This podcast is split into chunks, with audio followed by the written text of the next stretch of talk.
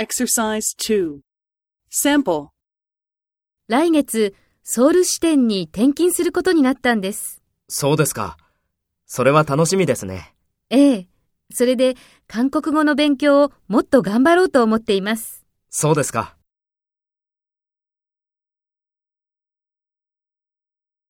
First, take role B and talk to A. 来月、ソウル支店に転勤することになったんです。ええ。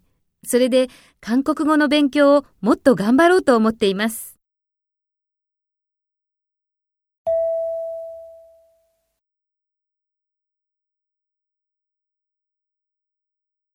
Next, take role A and talk to B. Speak after the tone.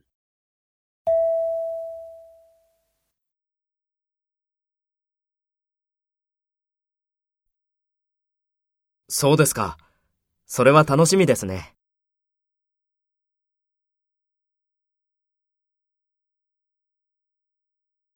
そうですか。